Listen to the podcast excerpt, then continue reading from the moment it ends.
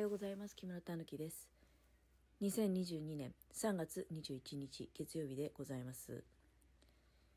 えー、今日は、まあ、世間的にはですね3連休の最終日ということで、えー、まあ、やっぱり3連休もあればお出かけしてる人も多いのかなっていう印象がありましたがで、まあ、若い人ならねもう休みを目いっぱい楽しもうということで今日なんかも、まあ、まあ最近はちょっとねこう連休があったからって遠方に行ってね、うん、お泊まりするとかいうのがまだねあの厳しいですよね県をまたいでっていう。うん多分なんだけど新潟県なんかはもう県民割っていうのがあってでまあ県内でねあの県内の宿泊施設を使ってえー、もう県内で楽しもうというようなことがありますのでおそらくシーズン的にはあれだよね。だからその新潟県内の学生さんでもう終わったと。学校終わって、えー、春の新生活の前にねあのちょっと、まあ、お友達と思い出を作りましょうっていうような方がそういう制度を利用して県内で宿泊旅行とかされてたりっていうのはあんのかな？だとしたら、あどこ行くんですかね？どこが、まあ別に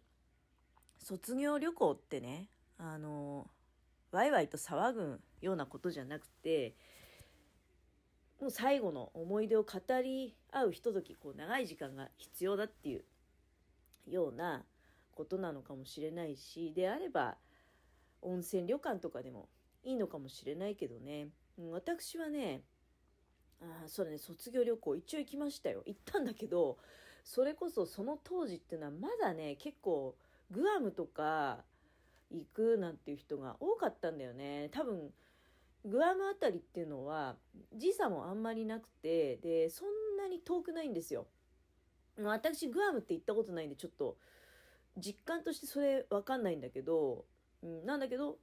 そういうことらしいね。で、なんか、周りの人の話聞いてると、そういうこと言ってる人もいたような気もする。うん、で、私の場合は、あの、そういった中ね、下呂温泉に行ったんだよね。あれって、岐阜。岐阜ですよね。なんか、岐阜、あんまりそっち方面って行かないから、その、土地の名前で、イコール何県っていうのがパッと出てこないってなりますよね。でも、岐阜の下呂温泉。で、岐阜といえば飛騨高山ですよね。で、多分ね、飛騨高山に一泊して、で、下呂温泉に一泊してという感じで、その辺を、あの、だから、楽しんだっていう感じですね。楽しんだっていう感じですねって言ってもね、でも、まあ、あれ考えてみれば、うん、まあ、夜学に行ってたからね、だからその、同級生たちも、まあもちろん、全然その社会人じゃなくね、あの、高校卒業して、で、夜学に入るっていう人も、それはもう様々な事情ですよ、本当に。成績的な多分事情もあると思うし、私も成績に関してはもう人のこと言えないけど、私の場合はもう実家がまだね、ちょっと大変だっていう時があったから、あの、だから私は高校行きたかった。あの、高校じゃないや。あの、高校出たら、もう社会人になりたかったんだけど、でもどうしても大学だけ行ってほしいと。もう未だに分からんけどね。大学出たってさ、今私こういう状況でしょ？こういう状況でしょ？って、まあ、あの、ずっとね、聞いてくださってる方はお分かりだと思いますけど。まあね、いや、これ極論言って、その大学でもね、よっぽどいい大学出てたって、人生の結論って分からんよ、別に。エリート街道を歩いて、もう終わりまでね、死ぬまでエリートっていう人っていうのは、あれなんじゃない？いや、そういう絵に描いたようなっていう人も、もちろん、それはいらっしゃるでしょうけど、いろいろ罠があるもんね、きっと私思いますけど。あの、偉くなればなるほど、なんか罠とかいっぱいあるんじゃないって。で、足を引っ張る人がいたりしてね。だから、まあ、ハッピーかどうかもわからんし、うん、結局まあ、だから私なんかはもう、今がね、今がこれでよかったってあの思うしかないとかそういう諦め的なことじゃなくて芯からやっぱりねそう思ってるね今あこうなってよかったなっていう、うん、そうまあ話がだからずれましたけどずれましたけどそのいろんな思いでねあの卒業学校もう最後これで終わりだと、うん、もう4月からねあのお金を稼ぐ。お金を稼いで税金を納められる立場になられる方たくさんいらっしゃると思うんですけど、えー、そういう中でなんか多分納得まだできてないみたいな人もいると思うんですよね。そのもうまあ一種ところてん的な。もちろんその抵抗してだからずっと学校卒業しないで勉強する。勉強もしないけどいるとかいろんなタイプの人いらっしゃると思うんですけど全然だからみんなそれで OK で、うん、だと私はまあ無責任かもしれないけどそんな気がしますね。うん、まあ私はあの今ちょっとね実家のいろいろあって先のことを考えてほしいっていう。なんかねだからその矛盾した思いなんだけど先のことを考えてほしい。特にまあそうだね。実家の両親のことに関して言うとまあその何何を早くしてほしいっていう事情はちょっと詳しくは言えないんだけどやっぱりまあぶっちゃけもう時間ないと思うんですよ。うん、10年。10年後想像できますっていうふうに考えた時にまあもちろん元気でいてほしいけど10年って本当あっという間だからね。だからあのまあ懸案事項に関してでその10年間だんだん後へ行けば行くほど10年間100%元気でいられるっていう保証もないんだよね。そうするとやっぱり終わりに行けば行くほど考えるべきことは考えてほしいなっていうふうに思うんだけどね。もう私はだからその懸案事項に関して自分の意見を言ってあるんですね。多分うんなんか性格的にだからどうどうにもニッチもサッチもいかなくてうやむやにしてもう終わってねその代は終わって私のところに回ってきたらもうこうするよっていうことはあの伝えてあるんですよ。その言葉を聞いてもしかしたらショックに思ってるかもしれないその言葉を伝えた後まだ返事がないからまあどうすんだろうねっていう感じなんだけどまあそれはさておきねとにかく私は下呂温泉そう卒業旅行は下呂温泉と、えー、飛騨高山に行ったなってでその後ってその卒業旅行以来行ってないね下呂温泉も。飛騨高山はなんかうっすら行ったような記憶があるんだけどあるんだけどでもうんはっきりは覚えてない。多分だからまあはっきりと言ったっていうふうにでしかも泊まったっていうね泊まってはいない。だ泊まったのはもうその卒業旅行がうん最後なのでもう25年以上前のことになるんですけどね。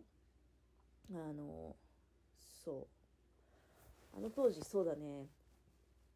五平餅っていうのを初めて食べてで五平餅美味しかったなって。なんかねそうだね。うんと若い時ってやっぱその味噌の美味しさってあんまりよく分かんなくて、うん、分かってなかったと思うな。だけどね飛騨高山とかあのその下呂に行った時に五平餅はすごく美味しくてでその場で食べたしであとなんか五平餅キットみたいなのあるんだよね。あの味噌が塗ってないあれってなんていうの半殺しみたいなの棒にねこうペタペタって平らかにつけたやつ。なんかきりたんぽを板状にしたようなやつなんだよね。それがあのまあなんかなアイスクリームの棒みたいなのも刺さっててで真空パックになっててね。で甘い味噌。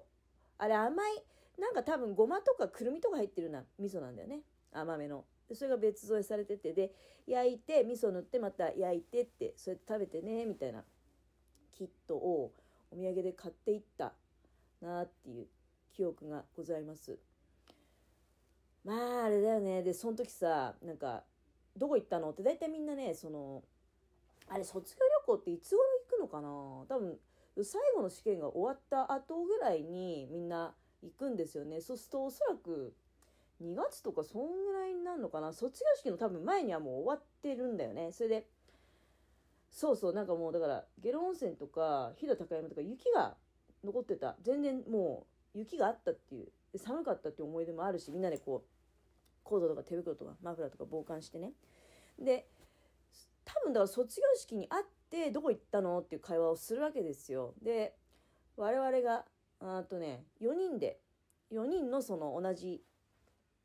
クラスの仲間であの卒業旅行行ったんだけどで行き先はまあ分かりやすく言うとね下呂温泉飛騨高山っていうふうにあの言ったらなんか真面目かよみたいなまああの当時そういう言葉があったかどうか分かんないけどなんか「はあ?」みたいな地味なとこ行ってんじゃねえよみたいなことをあの言われたような気がしますねでなんかあの男性方からね俺たちはとか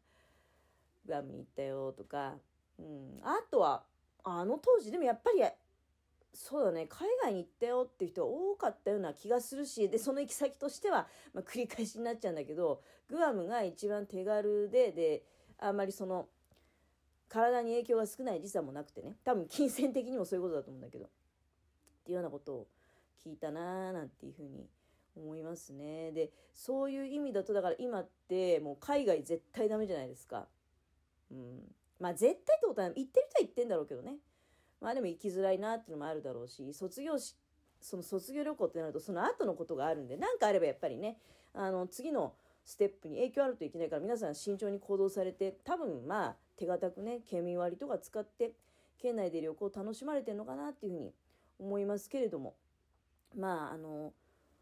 そうだね。思いがけず卒業旅行の話になりましたけどまあ私から言えることはねまたおいおい話することもあるかもしれない。過去配信でもでも言ったかもしれないけど若いうちにねいっぱい旅行を楽しんだ方がいい。それだけは確かです。